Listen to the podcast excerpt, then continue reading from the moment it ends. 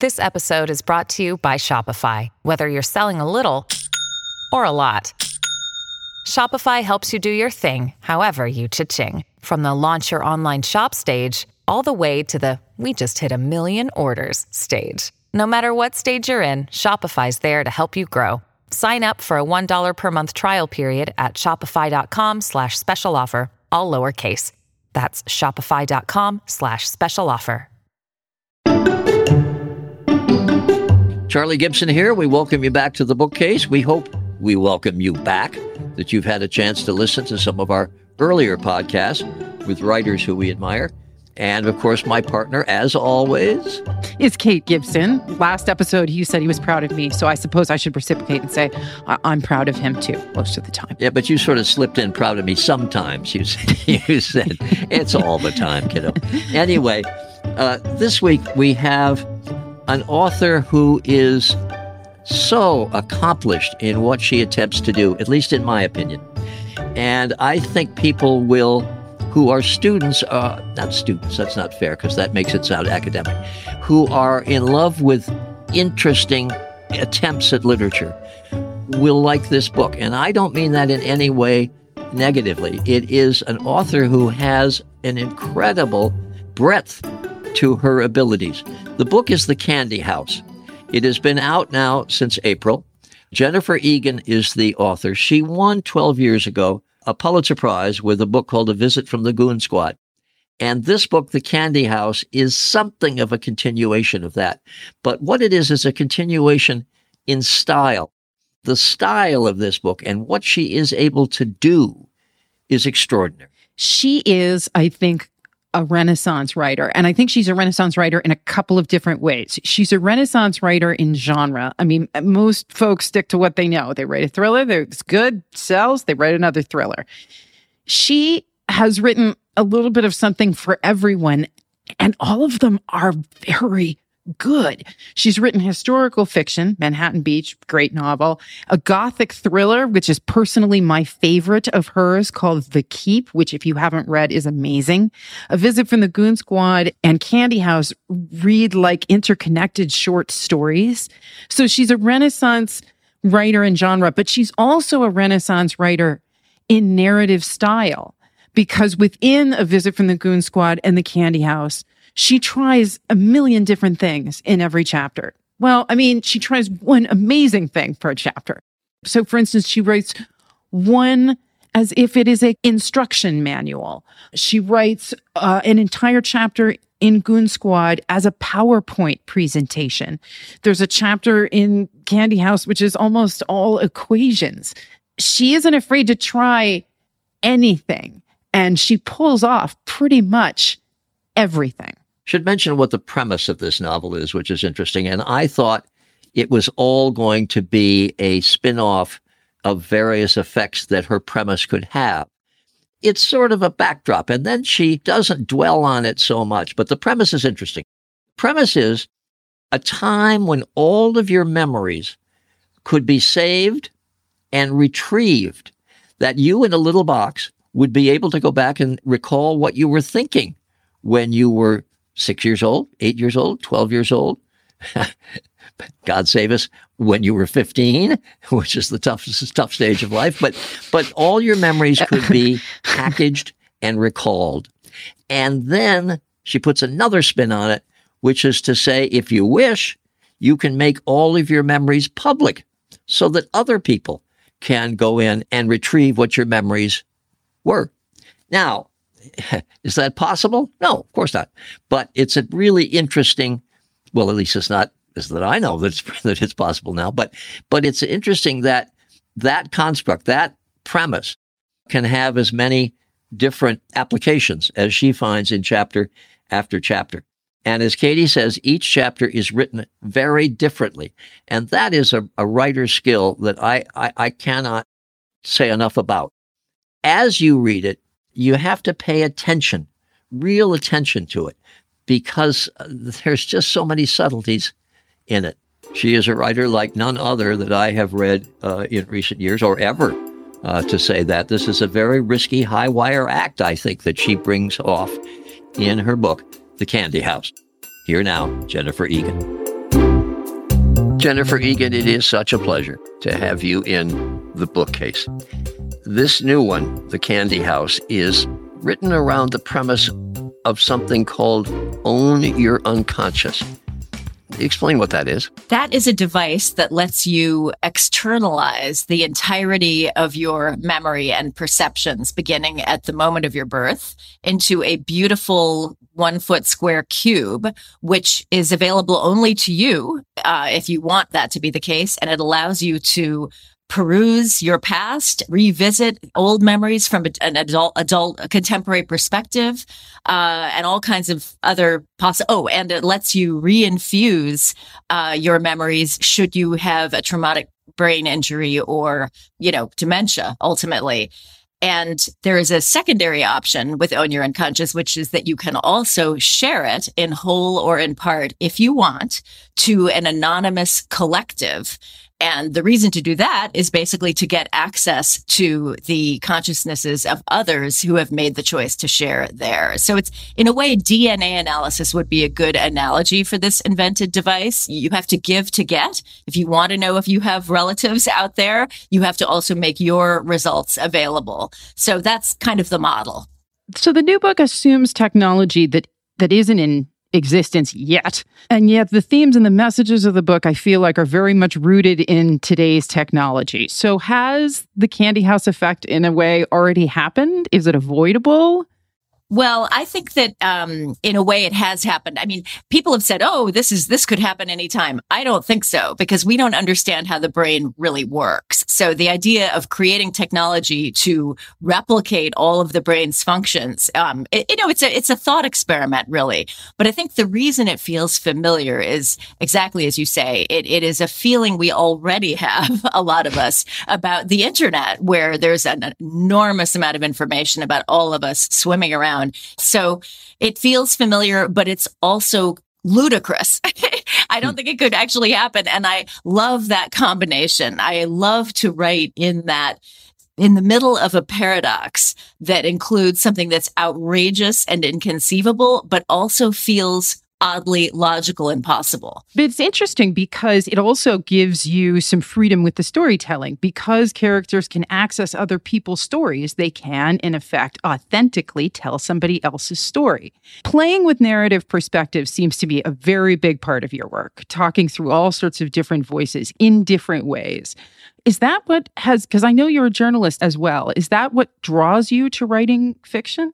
I think what draws me to writing fiction is the experience and, and to reading fiction, by the way, the experience of being inside the minds of other human beings. To me, that is the single thing that fiction does that nothing else has quite been able to do.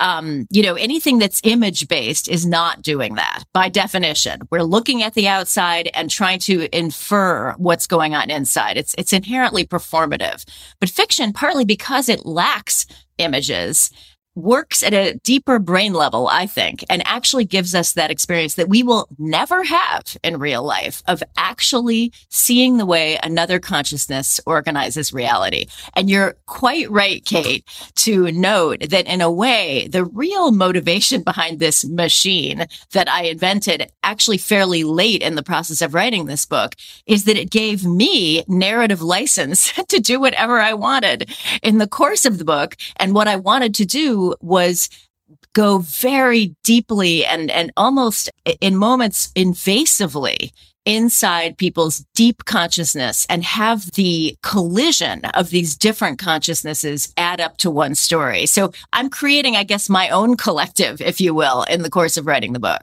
It's interesting to me when I started this and when I read the first chapter and got a sense of what the invention own your unconscious is and conscious unconscious sharing, which, as you point out, is an option for many of the characters. I, I, I, thought it was going to be an exploration of what this invention could do to society, but but it really isn't, which is I came to find really fascinating. You own your unconscious is just sort of a backdrop for a series of stories that you tell, and you kind of avoid the issue for the most part, not entirely, but you you you somewhat avoid the issue of whether this kind of technology could be constructive or destructive.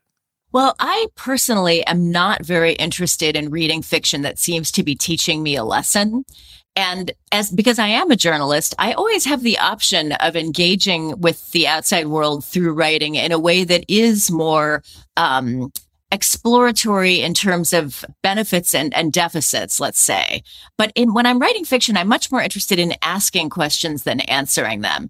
And I, I don't think I would have been moved to write about a machine of any sort if I didn't feel somewhat beguiled myself by its possibilities. You know, some of the things that this machine allows people to do are things that I have fantasized about myself. So that's one wish that led me to it. Another is, you know, thinking about people I knew as a kid and wondering about their lives, which I wasn't able to see clearly through the eyes of a child, but I think I would see very differently as an adult. Wishing in essence that I could review my own memories. And of course, the, the way in which this is somehow not a little silly on some level is what does it even mean to review memories? It, you know, what is memory? It's a construction already. So that's in a way why I don't go too deeply into the technology itself. The book is not really about that. And by the way, this is not a new idea. You know, in, in the world of sci-fi, the idea of consciousness externalizing has been around for a long time. So I would not even presume to make a meaningful contribution to that literature. I was using it for my own narrative purposes. So you you also play with a lot of different narrative techniques. You have a, a chapter in both Goon Squad and Candy House. You have a chapter in Candy House that's written almost entirely in like authoritative directive. You have an epistolary through text and email. You have a chapter in Goon Squad that's written entirely in chart and graph. So what I want to know is where do you come up with those wacky ideas? But also, have you ever tried an experiment like that where you're like, no, this didn't work? I tried it. I thought it could work. It didn't work. I mean, how do you know it's working and that the reader will go along on that experiment with you? Great questions. I'll start with whether it always works it almost never works. it's it's an amazing gift when it works because it's really hard to tell stories in some of these odd forms. Basically, the way it starts is, you know, I'm always looking for ways to use everything around me to write fiction. So my mind is always asking. For example, someone was telling me yesterday about how their grandmother used to make quilts and each quilt told a different little story. And I immediately thought, putting quilt on my list. So I have a list and some of the ideas on it are kind of silly. One of them was I want to structure a story like the song Paper Boats by the band Nada Surf. So I, I just get these ideas and I keep lists. And then I have, I have like, I'm not kidding. I have 800 lists on my iPhone. Obviously, some of them are obsolete, most of them. Anyway, so I gather up ideas of things I might want to use. And meanwhile, I'm, I'm thinking about other things and wondering about characters I might want to pursue here or there. And the most important thing that I'm keeping in mind is what times and places feel really alive to me, because that is actually my entry point to fiction. It's not abstract ideas. It's not even characters. It's not plots. No way, because you don't have a plot without characters. It's times and places that feel alive and that I want to inhabit.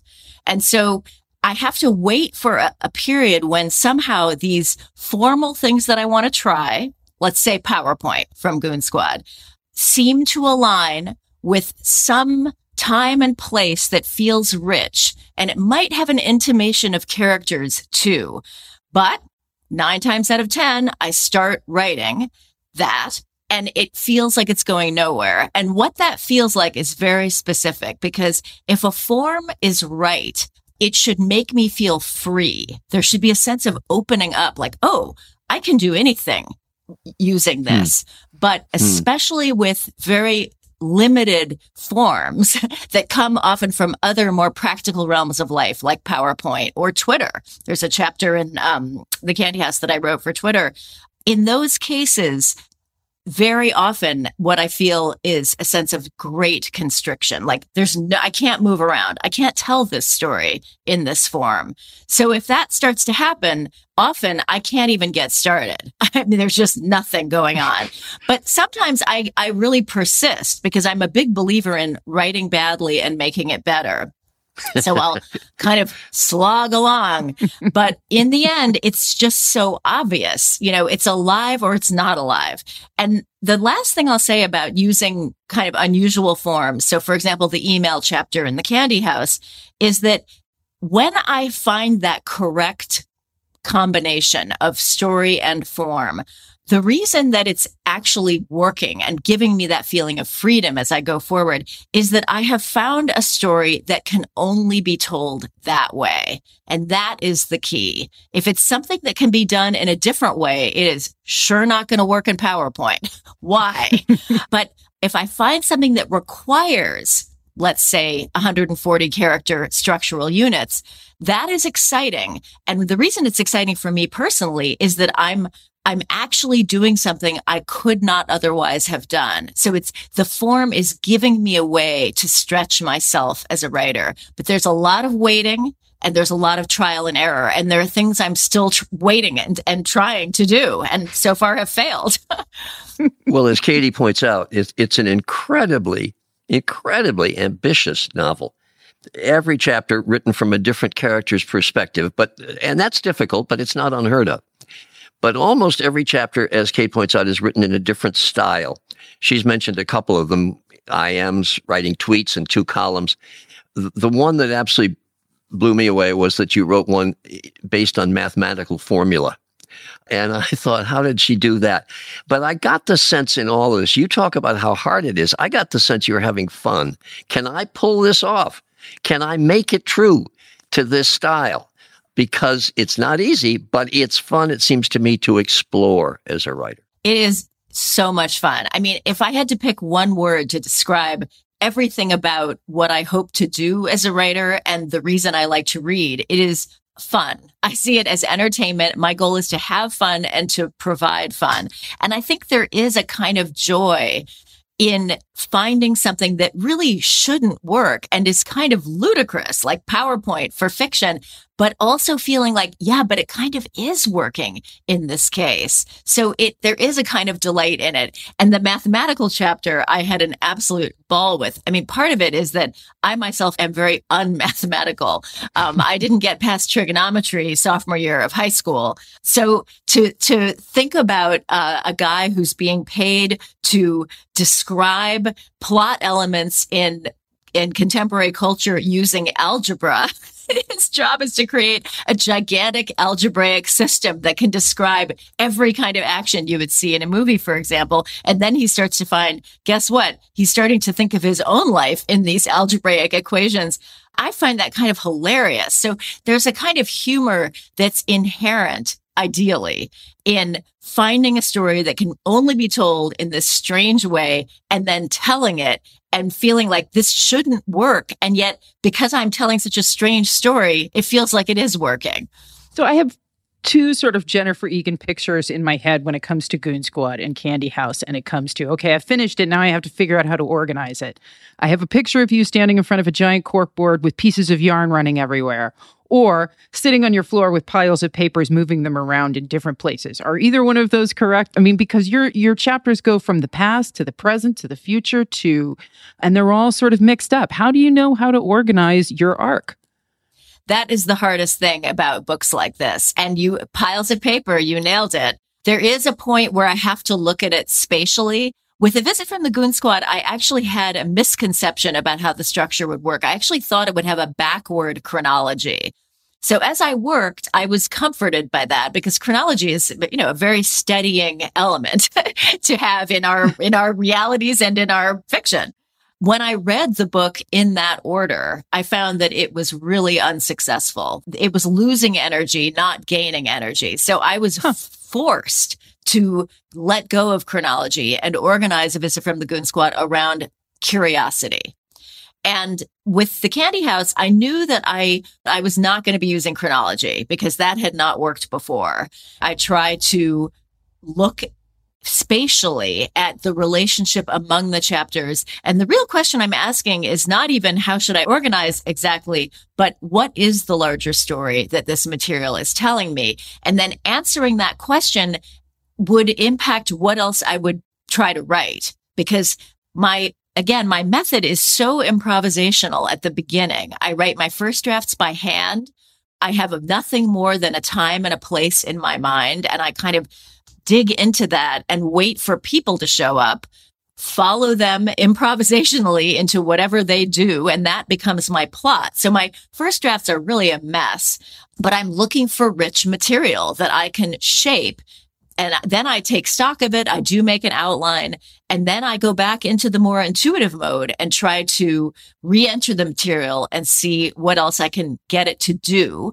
So looking at those piles of paper and asking what does this feel like it is is actually part of the writing process because that would push me toward other possibilities in the writing itself. My favorite chapter, Jennifer, is the guy who decides at random times just to shriek at the top of his lungs in public for no reason at all and and find out what the reactions of people are going to be and, and and people don't know in today's society how to react to strange occurrences like that have you ever encountered somebody like that or where did that idea come from you know that is such a i don't exactly know i think that again, it, it, as so often, it begins with my curiosity about something. So I had a lot of fun with Alfred, my character, who decides that it is so critical to him to experience authentic responses from the world around him that he has to find a way to do it without hurting people.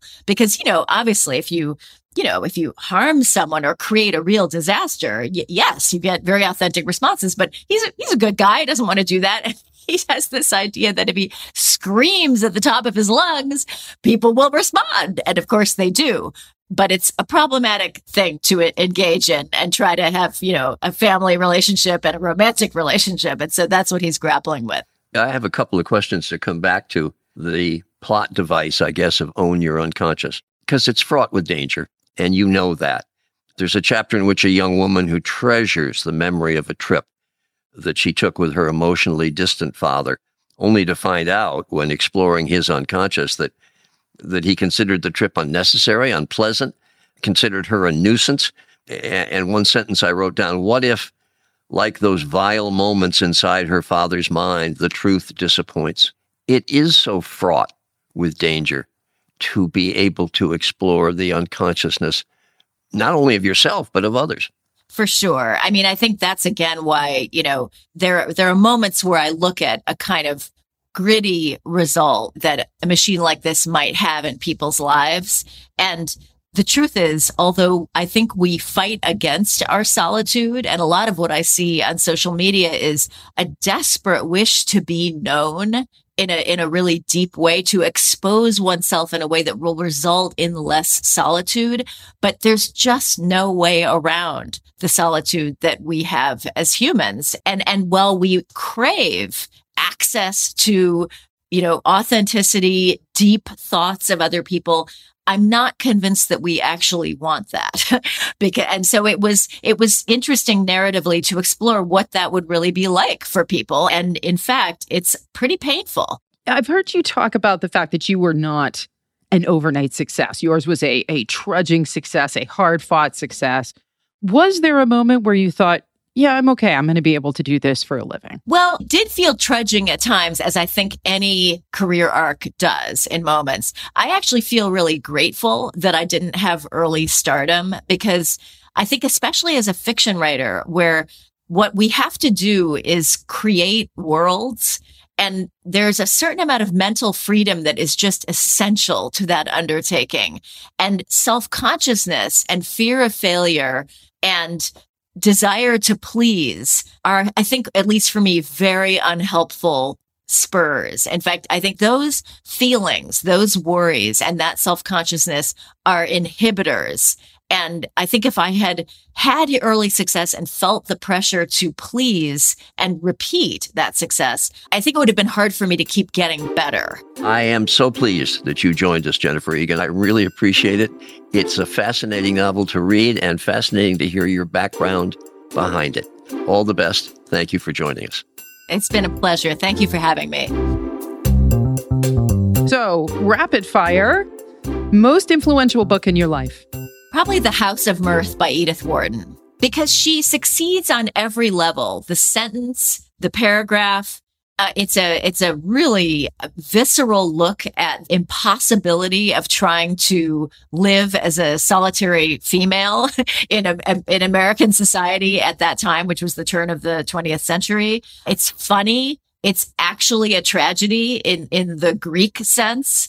It makes me cry every time I read it. And I've read it so many times and I read it differently every time I read it. I've taught it to undergraduates and they loved it. And so it meets the criteria of just being vibrant and exciting and useful from every angle and in every context. Book or e-reader or audio?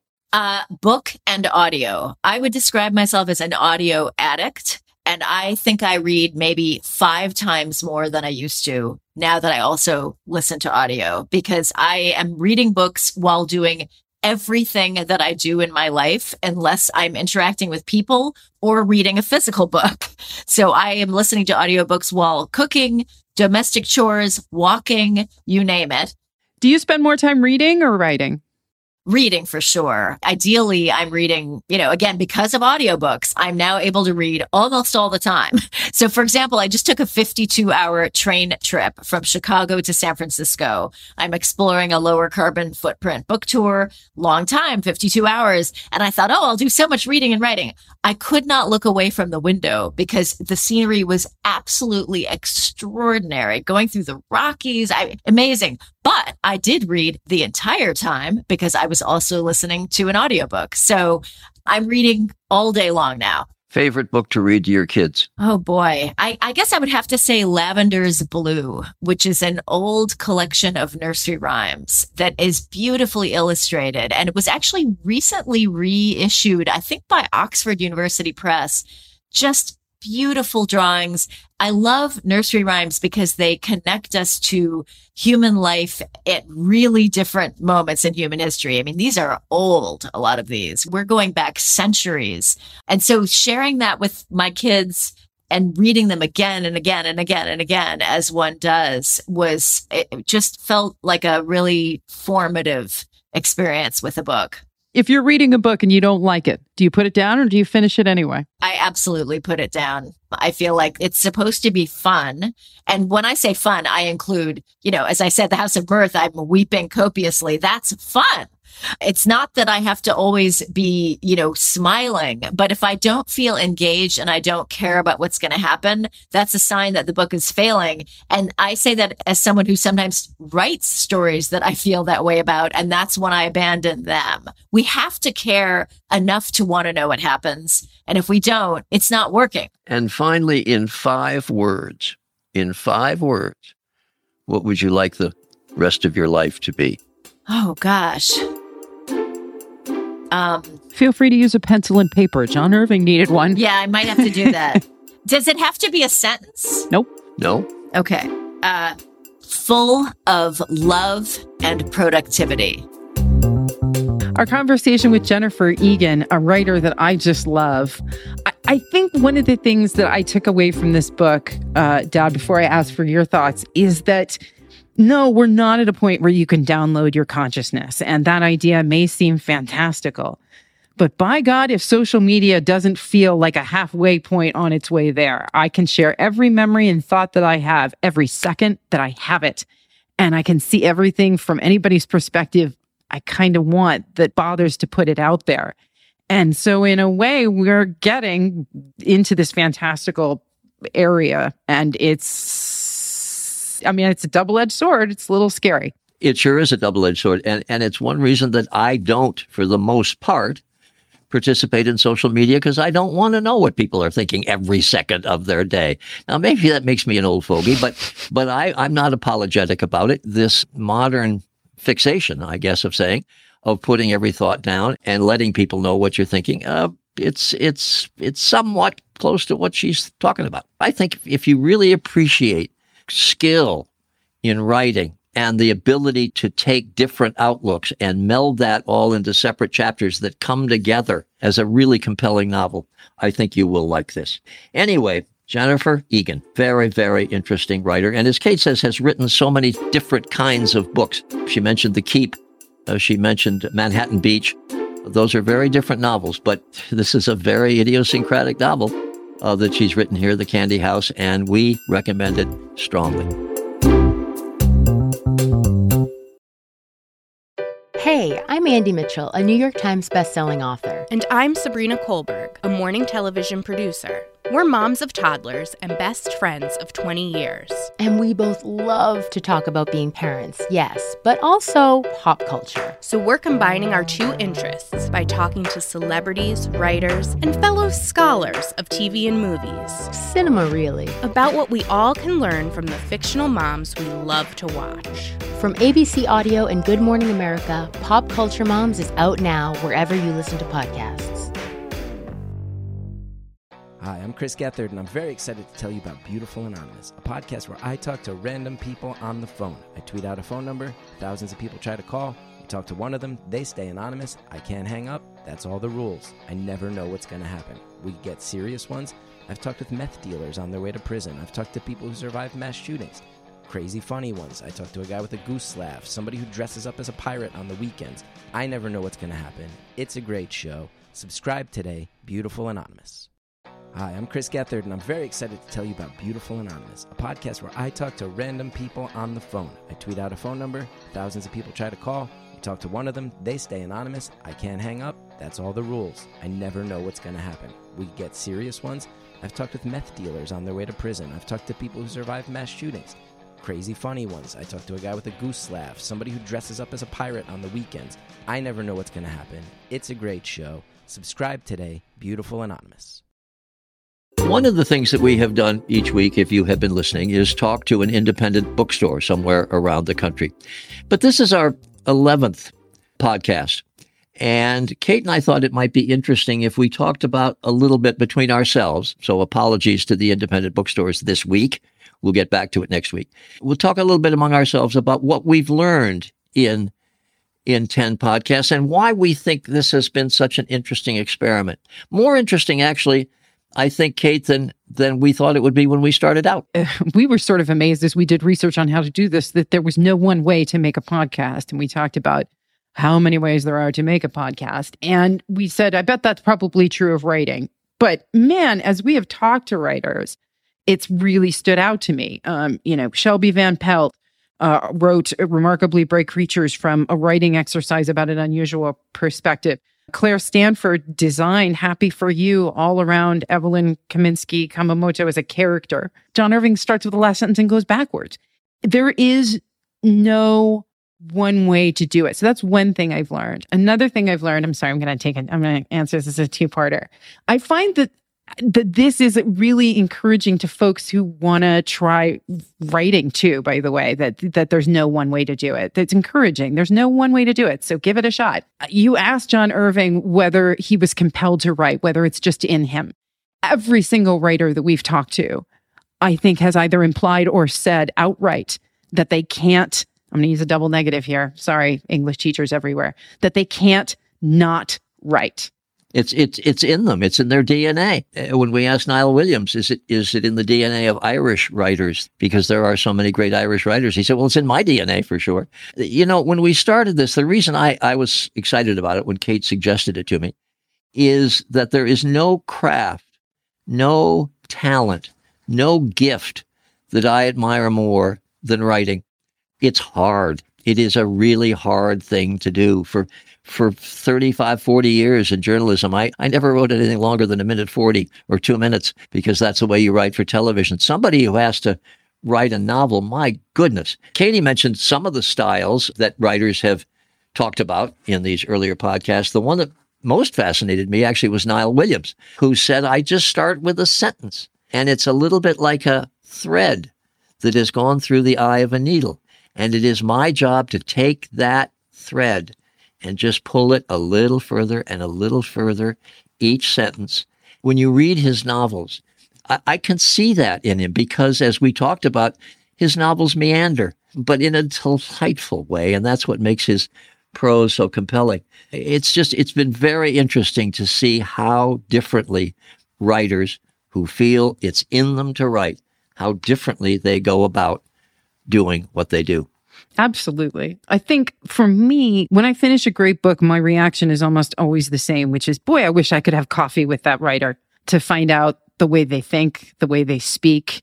Is their sense of humor really this character's sense of humor? Do they really think this? Well, that's what we're that's what we're doing now. We're having. That's what I'm saying. There's, no, there's no coffee, but there's no coffee, but it's it's so cool. So I just wanted to say that it's so it's, it's amazing that I finally get to do what I've always wanted to do, which is find out how a little bit how their mind works and how their process works. We should talk a little bit about what our psychology and all of this is. Somebody asked me the other day, Are you going to do politics? We're, we're going to avoid politics because it's so divisive. And we want everybody to listen to this. And really, what we want is to excite people to read. So others have said to us, Well, if you're not going to do politics, are you going to just do novels? No, we'll do nonfiction when it comes. I'm very interested to do uh, biographies. I love biographies, and we're going to do some of those in coming weeks. They've said, Are you going to do children's literature, young adult literature? Yes, we're going to do all of that. Poetry? Sure. The, the palette is endless. When you just come to books, we've grappled with the issue of let's say we have a really interesting interview and we don't like the book. Well, it's an interesting question because inherently in what we're doing is talking about books that we that we think you want to read or might want to read. We at least want you to give consideration to that. So we've had sort of what we call a one house veto. Kate reads it, I read it, and if one of us thinks no, then no, it's not going to be done. Both of us have to say yes that we think this book is both worthy of people's reading and worthy of a good conversation. Yeah, we want to take this book as seriously as we would taking a book and pressing it into a friend's hands and saying, read this and come talk to me after you've read it. That's how we look at that one house veto. An interesting story is great, but there's a bar that it has to reach for us to love it the way that we do and put it on the show. We wanted to take a moment to ask each other rapid fire questions since we do rapid fire every day on the show. So I'm going to start because I want to. Okay. I, I, must say, you've just sprung it on me. When we were planning this podcast, I didn't realize we were going to do the rapid fire questions. So I haven't thought through some of these. I'll, I'll try to do it as we go along. Go ahead. Whereas I got ahead and I wrote stuff down ahead of time. So anyway, number one, most influential book in your life. I think the books that are most influential are books that I have just loved the ability of the writer and their prose. I loved Pat Conroy's books. I loved each and every one of them just because of his gift with a sentence. I have loved John Irving's ability for storytelling, which I think is magnificent. So is that influential? Have they changed my life? No, I have just loved reading every word. And when people ask me, what's the favorite book that you ever read? I always say Charlotte's Web, which I just think is wonderful. That last sentence about, you know, having a friend who's a great writer. Wilbur had both with Charlotte. Book, e reader, or audio? Oh, book. Um, when I'm traveling, e reader. Uh, I haven't gotten enough into audibles because when I'm listening to audibles, I fall asleep. Um, so that's a product of age, I think. But oh no, book, book, book, book, book, book. Favorite time to read? Anytime. Any any time. Do you write in longhand or computer? Uh, I'm of an age when my longhand writing is illegible. so so it's computer. It's really nice of you to imply that your writing was ever legible. Revered book you wish you hadn't read. I took a great course at Princeton in the English novel, and we spent three weeks on Ulysses. When we were on Good Morning America, and George said his favorite book of all time was Ulysses, because it was taught so well by one of his professors at, I think at Columbia, made me think, oh, there's something wrong with me. And I've always thought there's something wrong. This is the greatest novel, supposedly the greatest English novel ever written. Is it? I don't know. I, I just, I, I found it impenetrable. Book still on your bucket list? All the Patrick O'Brian books on seafaring. And there are Dickens books that I have not read that I really want to read. There are Dickens books you have not read? If you're reading a book and you don't like it, do you finish it anyway or do you put it down? Nope put it down. My guiltiest reading pleasure is I don't I don't have one. I know we've asked that of a number of people. I don't really have one because because it's it's a very important choice that you make when you decide what you're going to read. You're going to, you know, commit 10, 12, 14 hours to this. So I, I can't say I ever pick up something and think, ooh, I shouldn't be reading this. Well, well, there's one. There's one, and I know what you're thinking about. I did read Fifty Shades of Grey.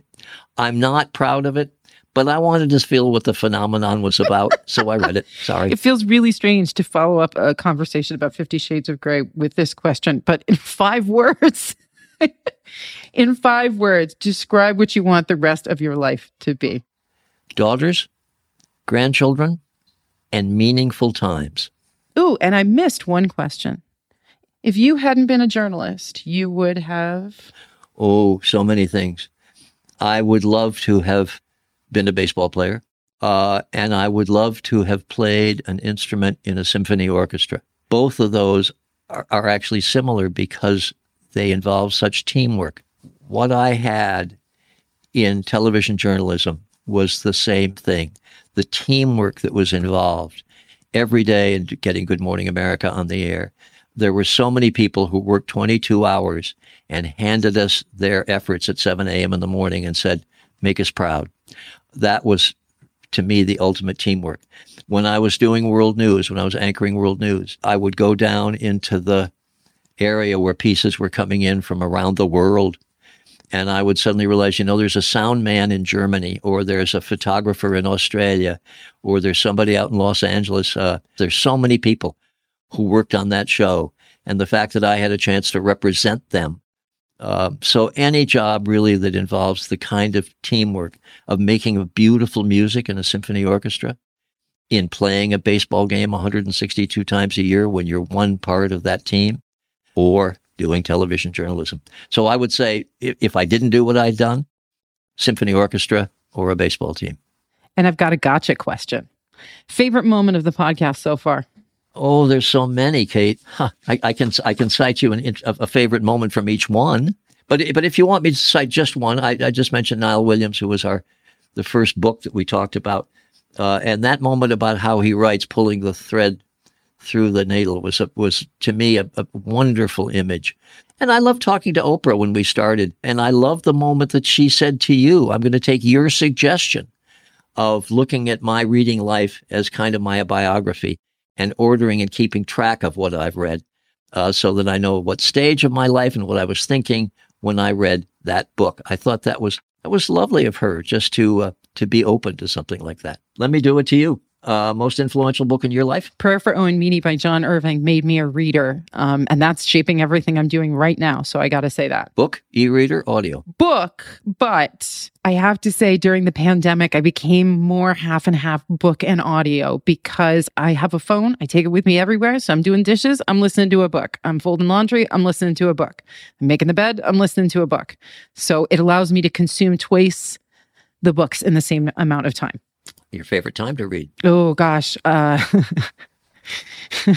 I love my kids so much, but when I get them down and they're asleep, um, and I can just read and the house is quiet, I love that. If you had not done in your life what you have done, working in television production, um, what what profession might you have thought about?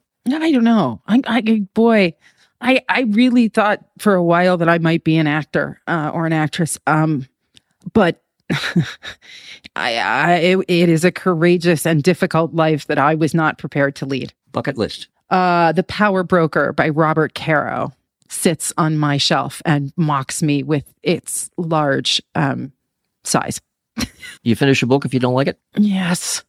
Yes. And I have regretted that because there have been some books that I really wish I had put down. And you've given some thought to the five words. What are they? Watch my kids grow up. Oh, yeah, there's great pleasure in that. Still is. My kids are grown, they have kids of their own, and I still treasure watching them grow up. Wait, you had you didn't ask me my, my guiltiest reading pleasure because I have an answer for that. Okay. What so I'm gonna ask myself. Kate, no, no, no, hold on. Kate? Yes. In these rapid fire questions, what is your guiltiest reading pleasure? Preston and Child, the Agent Pendergast series. I'm 20 some odd books into it. I can't believe I've got I can't believe I've gotten this far. There was a scene the other day that involved severed feet and crabs and it was disgusting and yet I was laughing at how fabulous it was. So I, that one. And, and then you could ask me about the revered book too. Oh, I'm sorry. Uh, the most revered book. I, I guess I've screwed this up. The most revered book uh, that you read that you wish you hadn't. Oh, The Kindly Ones by Jonathan Littell. It was uh, uh, it was a novel about World War II from the perspective of a Nazi. Big mistake, huge. And I should have put it down because it's a really big book. And I was like, no, Time Magazine says I have to read this. So I should read this. And then I looked it up in the New York Times afterwards, and the New York Times review said, Why would you read this? And I thought, Ah! But I, I, I did. I finished it. So our rapid fire questions turned out to be anything but rapid, but, but so be it. Um, next week, uh, we will be talking to Anna Quindlen, I believe, right, Kate? Yes. We appreciate your listening. Um, as always, we are going to cite the people who do a lot of hard work on this uh, podcast, and then at the end, we will let Jennifer Egan sign us off. The Bookcase is a production of ABC Audio, produced by David Canada in conjunction with Surecam Productions. Brenda Salinas Baker is our senior producer. Liz Alessi is our executive producer. Special thanks to Josh Cohen, Iru Ekpanobi, and Elizabeth Russo. Keep reading and keep writing because it enriches all of us to do that.